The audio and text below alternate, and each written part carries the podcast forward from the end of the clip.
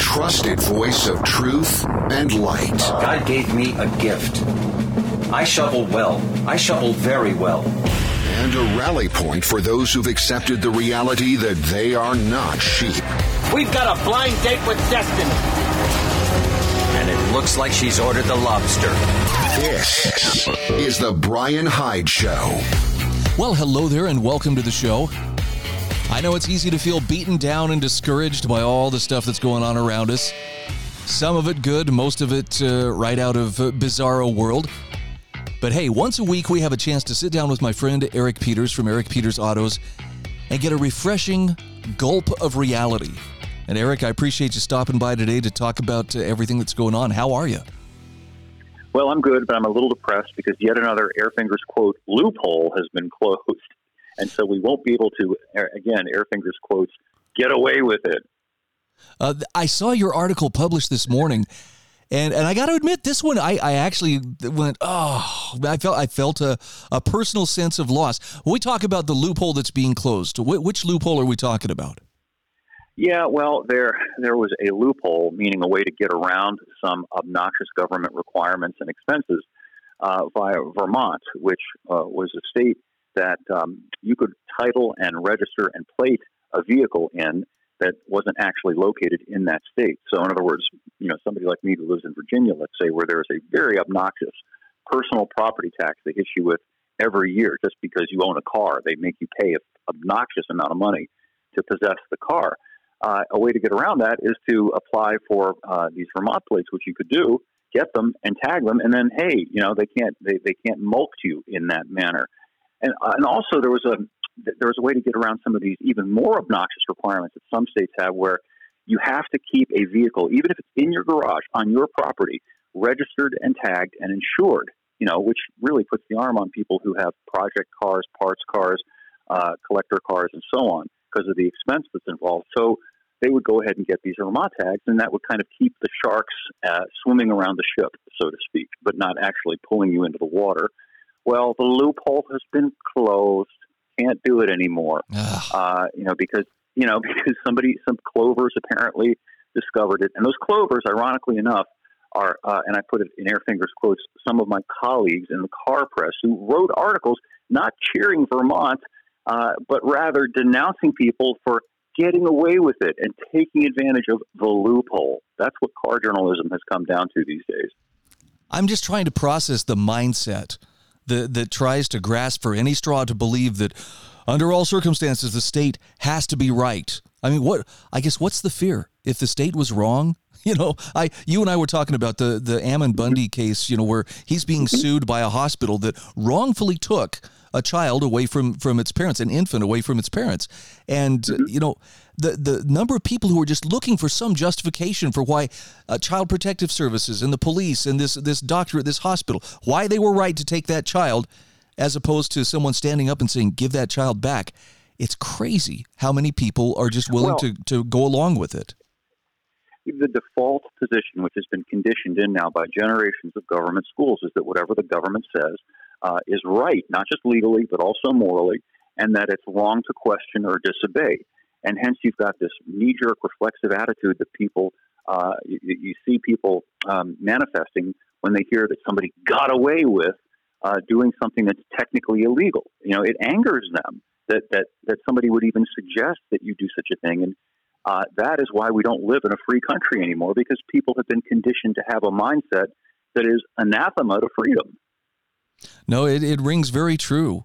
And I'm just sad to see, you know, it was good to know that there were workarounds. And I think, to me, that's part of the essence of Americanism, is when government does try to get oppressive, which is kind of in its DNA. That's one of the things that set us apart from other nations, is we found workarounds. And if we didn't limit it outright, people were very resourceful in negating, you know, unjust laws. Well, and it used to be the default mindset. At least it was. You know, when you and I were kids, you know, we, for example, loved watching Bugs Bunny, who would flummox the authority figures, right?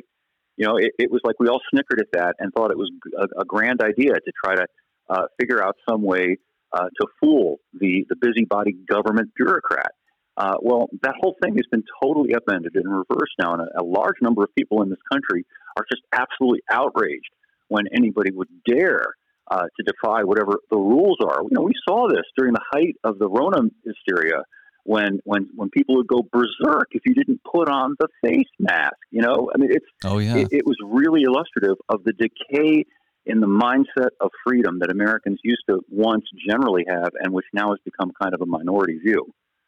So true. So let me ask you this, because I think you have zeroed in on the problem. What can we do? Starting at the individual level, what is a good way to respond to this? Well, I think it's a two-step process. The first is simply to internally refuse to bow and bend a knee to this, to establish in your own mind with regard to any given thing, to examine it and ask yourself, well, I don't care whether X is the law. I care whether it's right.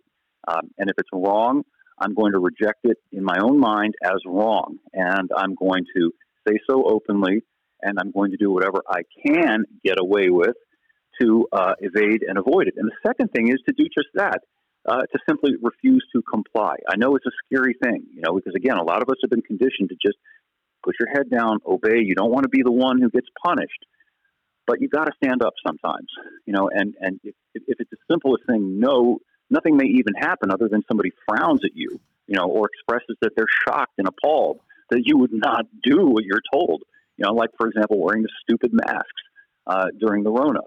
But I think it may be necessary to do even more than that. You know, I'm not a person who advocates vandalism or destroying public property, but in Europe, it's gotten so desperate that people now are going out there with black cans of spray paint and Sawzalls, and they're spraying over those cameras that are everywhere. They're cutting down and they have to. What choice do these people have? You know, they've been pushed and pushed and pushed. And at a certain point, if you can't obtain redressive grievances, if you can't get a reasonable policy out of these people, and it's very evident that they are seeking to put you in a cage, in a prison, and treat you like an animal, well, you have a right to bite back, I think. Hear, hear. And I guess to me, the most imperative thing is you better know your conscience. You better have a good sense personally of right and wrong that's not contingent on, well, did somebody in authority tell me this is okay or not? You have to know for yourself. That's a very... You know, that is a very, very wise and apt point. I'm glad that you brought that up. You know, Solzhenitsyn and other dissidents throughout time were very calm, collected, and secure in their own internal knowledge that what they did was to stand up for the truth and for the right. And even if they were in a jail cell somewhere, they were at peace with themselves because they knew they had not participated in a lie. And I think that's very important. Yep. Well, I'm sad to see the Vermont loophole close, but... Again, I think we're a resourceful bunch, and I'm very focused on, you know, building the relationships as well as building that parallel society, that parallel economy that makes the oppressive one obsolete, at least to the extent that I can step away from it. I'm going to do it every time. Yeah, that's a very practical step to take, and you know, the longer term one is to not only begin with ourselves to change our own mindset, but to do whatever we can to help to change the mindsets of others, because ultimately this is not so much a political revolution as it is a spiritual, and an intellectual, and a psychological one. It's about changing minds, and if we change minds, we won't have to worry so much about changing the politics. Hear, hear. And I think we also, I'll echo my friend Connor Boyack, who says, you know, one of the biggest problems we faced is we're trying to teach adults, you know, and we're trying to appeal to adults with white papers and, you know, strong philosophical arguments, but don't neglect the kids, because I promise you, the other side, the one that favors coercion and statism and collectivism, they are hyper-focused on the kids right now, and anything we can do to teach kids to think clearly and independently is going to pay off huge dividends down the road. Oh, absolutely. There's a reason why all of these family-friendly drag shows are being performed at schools and not at old folks' homes. Right. You know, they want the kids. They understand. You know, it's a cliche, the kids are the future, but it is absolutely true. The reason the country has gone woke is because for the past 20-plus years, they've been teaching kids to be woke in the schools, you know, and now they graduate from these government schools, and they go into the workforce, and they get into these corporations, and they bring with them this diversity, equity, inclusion, wokest, sexist ideology, and they feel it is their mission in life to serve as kind of a latter-day version of Mao's Red Guards and bring this ideological crusade into every corner of American life. Boy, isn't that the truth? And I mean, right down to the struggle sessions with those who aren't getting on board. All right, we've got to shift gears here, so to speak. We're going to come back in a few moments. Eric Peters is my guest. And, Eric, when we come back, I want to hear about the incredible car that you were testing.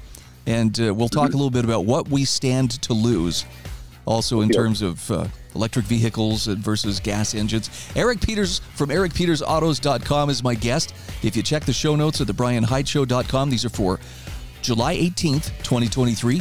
You'll find a link that'll take you directly to Eric's site. You find a lot of good stuff to read there. Check the comments. Some very informed people on his website. This is The Bryan Hyde Show.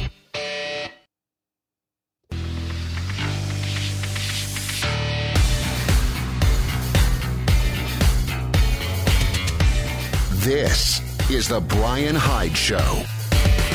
All right, welcome back to the show. We're talking with Eric Peters from ericpetersautos.com. All right, Eric, you know I'm a fan of things that go fast, and you were able to test drive a Dodge Challenger. Talk to me a little bit about the variant. Tell me about your experience, and then let's talk about some of the insights that you had as you reluctantly had to let it go. Sure. Well, unlike the so-called fast chargers for EVs, the Challenger actually is fast, and it's fast because it has an 807 horsepower supercharged version of Chrysler's wonderful 6.2 liter Hemi V8, and it's phenomenal when you think about it. That this thing, which is basically a race car in terms of its power and capability, is a street legal car, produces hardly any meaningfully harmful emissions, but nonetheless, it's being forced off the road because it emits too much carbon. But, the article that I wrote and that you referenced got into something about not just the cars that we're about to lose, but something else, which is time and convenience. The second to last day that I had the car, I had parked it the evening before, and the morning I got up and I was going to go to the gym, and I jumped in it and realized, gosh, I forgot to put gas in it the evening before, and it was very low on gas. But no problem. I just went out to my shed, and I got one of the 5-gallon jugs of gas that I keep on hand, and I poured the energy equivalent of 100 miles of range into that car in a matter of about 2 or 3 minutes, and was back on the road again. Nice. That's something that we're about to lose. I have a Mercedes EQE EV outside right now, and if I go out this morning and it has a discharged battery and very little range, I'm not going anywhere. I'm going to have to sit there and wait for at least several hours while it draws electricity from the house before I can go anywhere. And that's the thing that we're about to lose, or rather the thing that's about to be imposed on us, is this massive inconvenience, this time suck, this hassle that people are being conditioned to accept as reasonable and normal, even to the extent of using that word fast, as in fast charger, to describe sitting and waiting for 30 to 45 minutes at some stupid parking lot electric vehicle charging port. Well, and you make the point in your article, and it rings so true. We really don't know what we've got until it's gone. When it's been taken away from us, then we start to wake up. Oh, hey, whatever happened? But it's not like no one was warning us or no one was saying, hey, beware. Can you see where we're headed? Well, there's a normalcy bias, I think. Everybody who's alive today has grown up in this wonderful time where it's just taken as a given that anybody can have a car, and you can just go anywhere you like, whenever you feel like it. It's easy. You stop and get fuel, and you go. And that's people's default mental position, and they think that's going to continue forever. They don't understand that this so-called transition to electrification will completely alter that and greatly change that and eliminate largely all of that spontaneity, that flexibility. Also, that you'll be tethered to this leash. You won't be able to just jump in your car anytime you feel like it and drive 400 or 500 miles without a thought. Now it's going to require planning. It's going to require budgeting all the time that it's going to take along the way. And these people who are behind this are very clear about what their agenda is. They want to throttle our mobility. They want to winnow down the circle, the radius of our ability to go places, down to a 15-minute freedom city. That's what they have in mind for us. Yeah, it's a little discouraging to see what their plans are. And, of course, climate crisis seems to be the new mantra. I mean, we've been living in a state of crisis for some time. Really hyped up, of course, during COVID, which we now learn was grossly exaggerated. The deaths highly overreported, and the severeness of it was highly exaggerated as well. But now, since people have kind of gotten past that and realized, okay, you know what? Life did not end as we were told it would. So climate crisis is now the new imperative. And boy, this seems like they're pushing it for all that it's worth. Sure, and it's exactly the same thing fundamentally. They've grossly exaggerated and hyped up this supposed crisis, even to the extent of using that word. Previously, it was just climate change. Now it's a crisis, you know, which implies that it's an emergency and we've got to do something about it immediately. So naturally, the solution is to put people into cars with 1,000-pound lithium-ion battery packs that require kids in the Congo to claw cobalt out of the earth with their bare hands so that somebody can drive this 5,000-pound atrocity that gets to 60 in 2.9 seconds because, again, it's an emergency.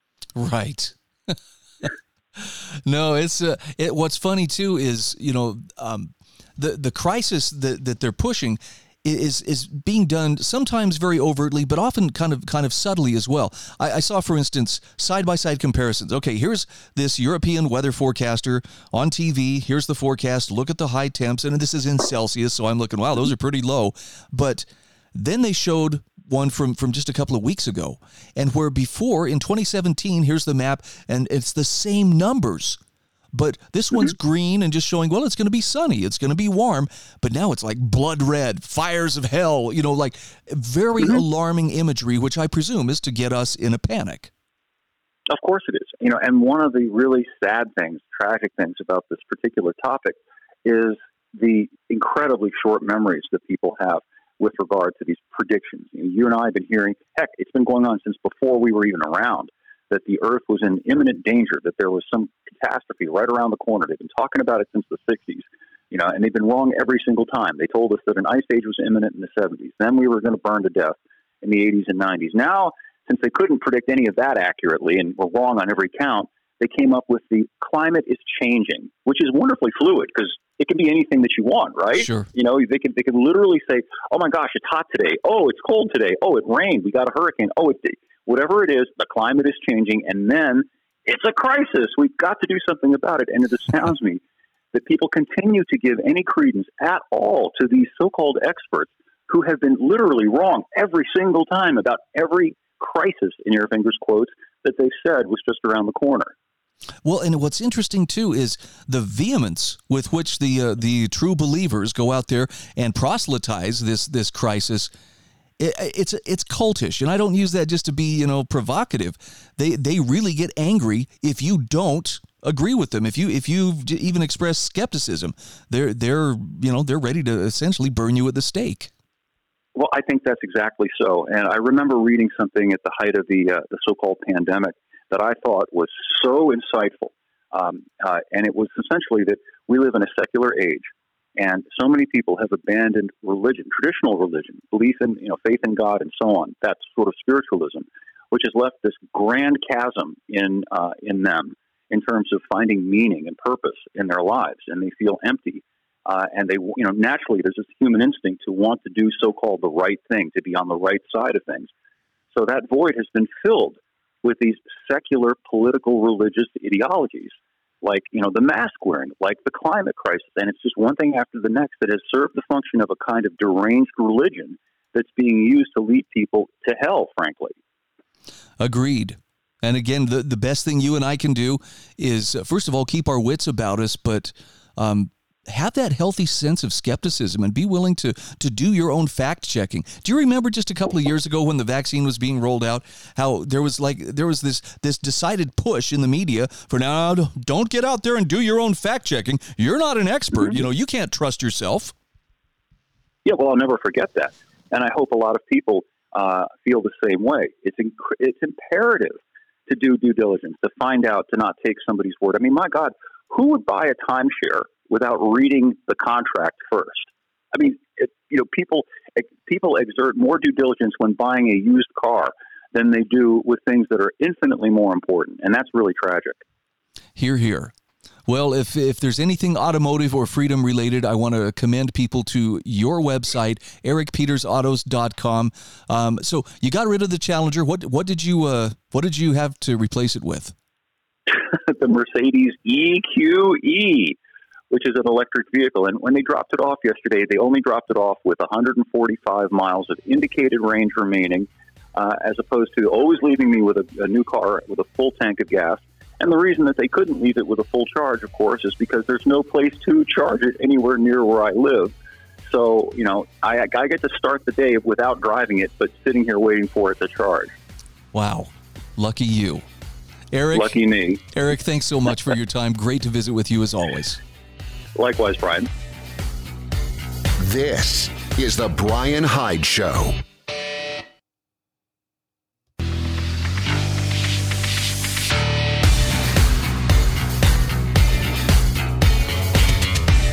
This is The Bryan Hyde Show. Hey, welcome back to the show. Once again, I'd like to thank my sponsors, including MonticelloCollege.org, LifesavingFood.com, climbingupward.com. By the way, Dr. John Pulver will be joining me, I'm hoping tomorrow on the program, so stick around for that, as well as tmcpnation.com. That's my buddy John Harvey, host of the Modern Conservative Podcast. So I'm starting something new today, and it's actually coming up in the next segment. This will be a regular feature, and that is the article of the day. Now, I know I share articles every day, but basically I will highlight one that I feel is especially noteworthy. And yes, like dessert, I'm saving it for last, but I hope that you'll stick around. I think today's is really a remarkable story, as well as kind of a fascinating and kind of uncomfortable lesson, too, for parents. I'll tell you more about it coming up in a few moments. Again, you can always subscribe to my show notes at thebryanhydeshow.com, free of charge. Just click on show notes. It'll ask for your email, which I will never share or sell or give to anyone. And every day that I do the show, I'll share my show notes with you, including links to the authors or to the stories that I'm sharing with you. All right. Well, this one doesn't surprise me a whole lot, but the New York Times is taking a closer look at why people want guns. By the way, somebody had something on Twitter the other day. I can tell you in one word why people want to own guns. And, you know, maybe it's just there's a toxic side of Twitter. I would have said the word would be liberty. Yes, freedom, autonomy, you know, something like that. No, a lot of people kind of went to a really different place, and I'm not sure how I feel about that. But the New York Times is looking at why people want guns, and of course their findings are not very surprising. Andrea Widburg, writing for AmericanThinker.com, says the left is now arguing that, well, the problem is gun owners are, insecure, paranoid, and trigger happy. Well then, I guess we should probably give them up right away, don't you think? Here's what she says. Andrea Widburg writes, the New York Times reports that social scientists are examining why people want guns. And the conclusions are bad for gun owners. Writes the Times, American gun owners are, check notes, insecure, paranoid, suicidal, and trigger happy. Look closely at what the article says, though, and she says it's just errant nonsense. The essay, titled Why Some Americans Buy Guns, promises to explain how sociologists are just beginning to understand who is buying guns and how gun ownership makes them feel. Naturally, she says, it opens with a parade of horribles. More Americans are buying guns. More people are being killed by guns. Between 2019 and 2020, gun sales rose by 64%, while homicides increased from 14,392 to 19,350. Now, Andrea Widburg says, look, here's a tip. Whenever someone uses different calculations for comparisons, be suspicious. While sales rose by 64%, homicides rose by only 34%. And consider, too, that 2020 was the year Democrats destroyed policing across the U.S., while leftist prosecutors turned the criminal justice system into a revolving door. The Times correlation is dicey at best, and causation is impossible to prove. But it is true. As people watched Black Lives Matter and Antifa rampage through American cities and towns while police retreated, a new type of gun owner arose in America. Of the 7.5 million people who bought their first firearm during that period, a survey found 5.4 million until then had lived in homes without guns. This is according to the New York Times article. The new buyers were different from white men who have historically made up a majority of gun owners. Half were women, nearly half were people of color, 20% were black, and 20% were Hispanic. Now, sociological research, which is a decidedly unscientific science, managed to nail the primary reason these new buyers were in the gun market: self-defense, or, as the essay implies, paranoia. But a study of the individuals who said they were planning to purchase a first or second firearm during the early days of the pandemic found that would-be buyers were more likely to see the world as dangerous and threatening than individuals who were not planning to purchase a firearm. Those planning to buy firearms were more likely to agree strongly with statements like, "People can't be trusted," "People are not what they seem," and "You need to watch your back," compared with those not planning a purchase, noted Dr. Anestis, an author of the study. Buyers were also more fearful of uncertainty. They tended to strongly agree with statements such as, "Unforeseen events upset me greatly," and "I don't like not knowing what comes next." Now, to me, that's just basic human nature, but wow, gee, that could only mean that they are clinically paranoid, probably shouldn't be owning guns in the first place. Andrea Widburg says, you just know the Times writer finds it incomprehensible that absent police, people would fear predators and take steps to protect themselves. More guns inevitably meant more guns used in suicides as opposed to alternative methods. We also know that South Korea, the nation with the highest suicide rates, has some of the world's strictest gun laws. Again, correlation and causation just don't meet up without brute force. Now, the article also notes that improperly stored guns are a risk to young people. And that's true. If you have children, you got to spend the extra money to keep your guns safe. A gun safety class is wise, too. But the wackiest part of the article is reading that sociologists gave students from gun-owning homes mild electrical shocks to see whether they felt more comfort from a friend's hand or a mock gun. Now, those students did, while students unfamiliar with guns experienced anxiety holding them. Now, this was supposed to be analogous to a 2006 study showing that women, when given a mild shock, gained comfort from their husband's hands. Based on the Times' description of the study, it's flawed on its face. First, a friend is not a spouse, so the emotional connection is different. Second, the study is valid only if the wives in 2006 were also given a mock gun to hold in comparison. Third, if your limbic system perceives a threat and you were raised knowing that guns are a great form of self-defense, better probably than your friend, then you might also find that gun comforting. Now, as for the students unfamiliar with guns feeling anxiety holding them, that's probably because they've been indoctrinated to fear them. And a gun, like any other tool, is something requiring safety training and learned familiarity. Sociology, she says, really is a junk science. The article then insists guns don't keep you safe because they raise the risk of homicide. However, the New York Times ignores the CDC study showing the defensive use of guns outweighs the risk by an overwhelming factor. And by the way, she links to that study. And finally, Andrea Widburg writes, these crackpot researchers now want to show that just as to a hammer, everything is a nail, to a gun owner, everything is a legitimate target. She says, I wouldn't trust that conclusion either. Here's the bottom line. Guns are tools that can be handled wisely or poorly. A healthy gun culture could teach wise handling, just as it would emphasize law-abiding conduct. There's no greater killer in the world than a government that turns against its citizens, something that that's always preceded by disarming those same citizens. Hurricane Katrina showed that when seconds count, police are days away. And finally, the New York Times and sociologists should not be trusted. This is an attempt to combine opposition to leftism with mental imbalance. That's a tactic right out of the Soviet Union.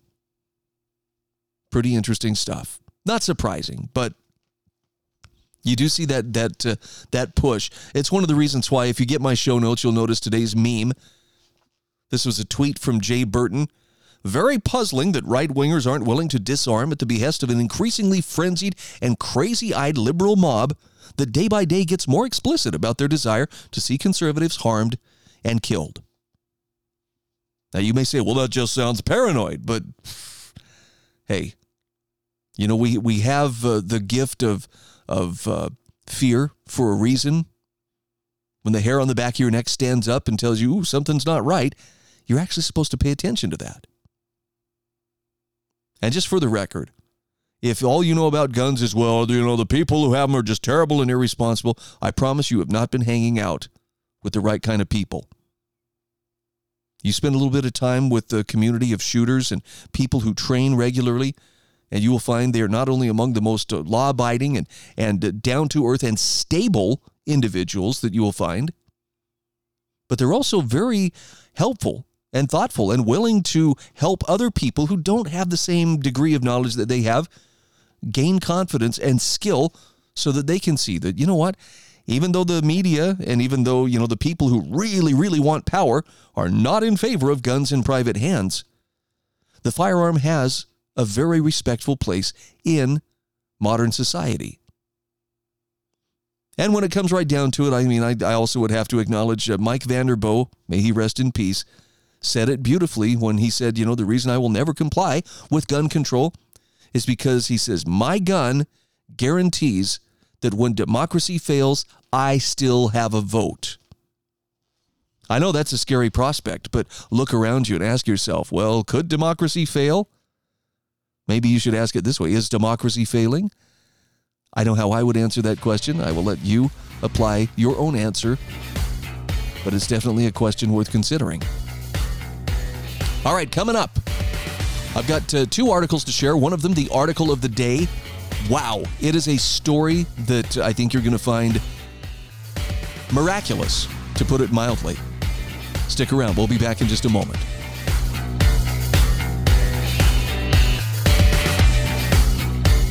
This is The Bryan Hyde Show.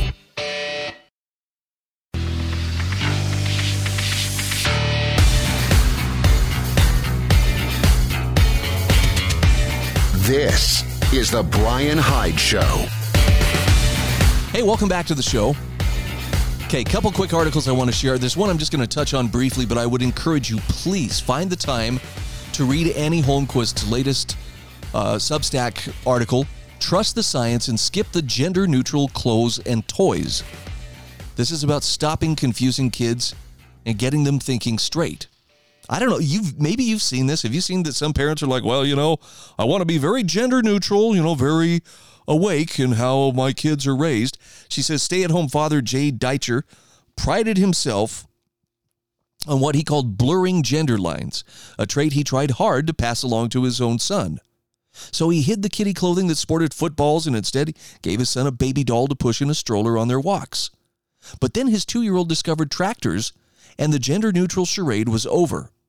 Deitcher says, I had to make a choice, buy him clothes with pictures of heavy machinery on them and make the kid happy, or force him to wear shirts emblazoned with fuzzy animals to appease me.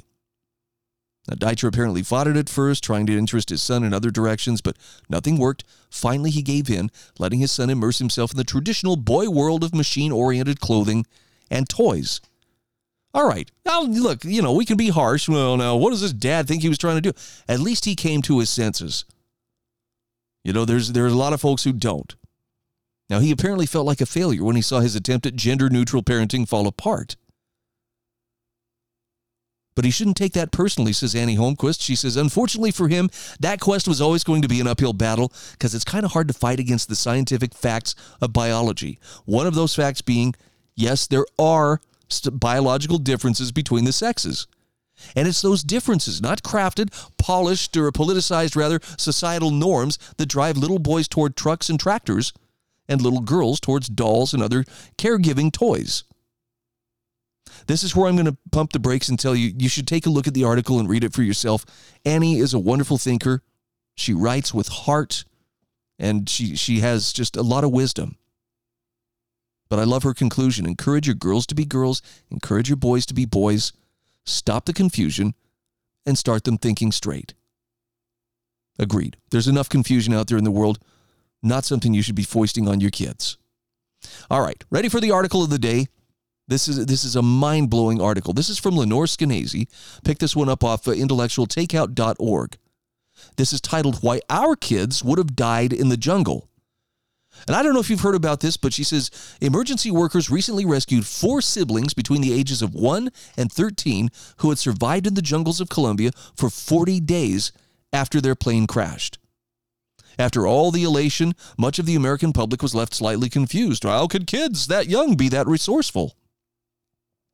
Well, anthropologist David Lancy, author of Child Helpers, A Multidisciplinary Perspective, and other books about kids in other cultures, said, my response is they do this routinely.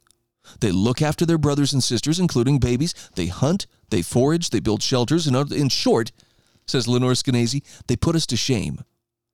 Now the children, Leslie, Solani, Tien, and Kristen, who had his first birthday during this ordeal, were traveling with their mother and uncle and a pilot on a small plane when its engine died. It crashed into one of the most remote regions of the Amazonian jungle back on May 1st. Their mother survived for 4 days, but after that, with all the adults dead, the kids were on their own in a forest filled with poisonous plants, venomous snakes, ravenous jaguars, and about 16 hours of rain each day. That's not to mention the drug traffickers and militias. When searchers reached the plane 16 days after it crashed, they assumed all aboard had died until one asked, well, where are the bodies of the children? When the team realized the kids had survived, the Colombian government organized a massive search. It began with members of the military, but soon they were joined by 200 local indigenous people. Normally, the two groups are mortal enemies, but on this mission, more than 300 people worked as a team. And the search was insanely difficult because of the density of the forest canopy, which lets in little light, and the near constant rain made it almost impossible to follow tracks or to yell loudly enough for the kids to hear. The searchers played tapes of the children's grandmother telling the kids that adults were looking for them. They also dropped 10,000 leaflets, giving the kids encouragement and advice. And Lenore Skenazy says it's unclear whether they needed any.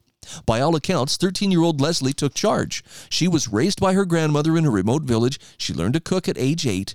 And when her parents were off working, she often took care of her siblings, So after the kids ate a sack of cassava flour they salvaged from the plane, Leslie led them off to hunt and gather. They took with them some clothes, a tarp, mosquito netting, a flashlight, and a music box.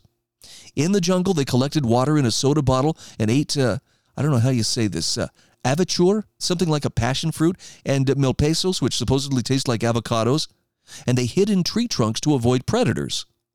Leslie made shelters from branches held together with hair ties. Now, the searchers traversed over 900 miles looking for the children, at one point actually passing within 200 feet of them. In the end, the kids were found about 4 miles from the crash. When kids grow up in indigenous cultures far from modern anything, they learn the skills of life by practice, observation, paying attention, listening, not being the center of attention, and being under an obligation from birth to help out and aspire to be like the adults, says Lancy. Meanwhile, in our country, we legally prevent kids from developing that resourcefulness. Our authorities investigate and sometimes even arrest parents who let their children walk half a mile or spend 6 minutes alone in the library. True story. That happens. By the way, Lenore Skenazy says you can help fight those laws by joining her advocacy efforts. Now, this wild overestimation of danger and underestimation of kids goes so deep that the American Academy of Pediatricians put out a white paper a few years ago with this warning, quote, young children have developmental limitations that prevent them from being safe pedestrians, end quote. Well, thanks to all those limitations, the AAP recommends that children should not be unsupervised pedestrians before 10 years of age, except in limited situations. Lenore Skenazy says, well, I'm guessing those limited situations do not include 40 days unsupervised in the jungle. I mean, I'm pretty blown away. That's a remarkable story. And I grew up on movies like Seven Alone. You know, if you remember the pioneer kids whose parents die and seven kids have to make their way across the plains or find their way to survival. I mean, it was a movie made as kind of an after school special for kids, but still very thought provoking.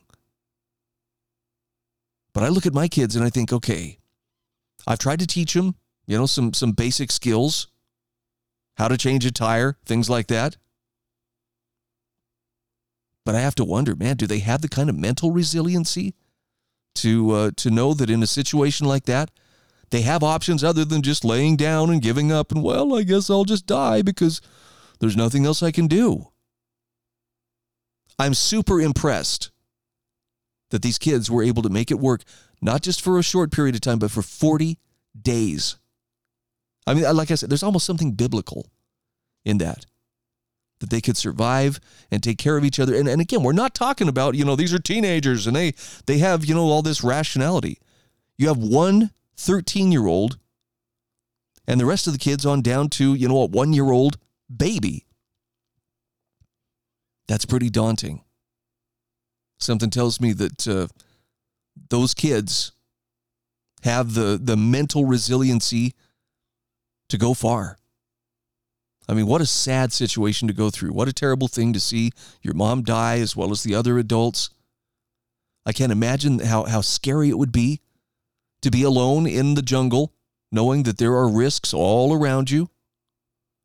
And yet they made it work.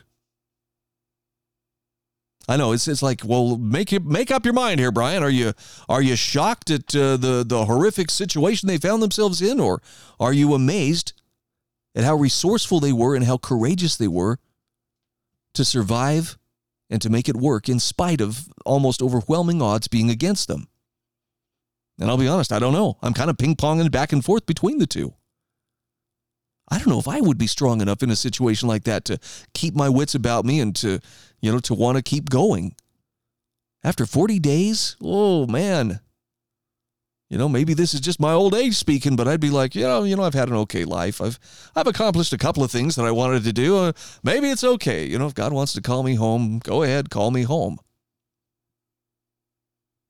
I don't know who all taught those kids. I mean, they talk about their grandmother, you know, helping to raise them, but I promise you that there was someone in their life who was a positive influence or who helped them recognize that they are not helpless little automatons who need to have permission for every move that they make. Now, we know people who are like this. We know kids who are like this. I don't know what breakfast cereal I should be eating. Choose for me, Mommy. No, I've seen this with my own eyes.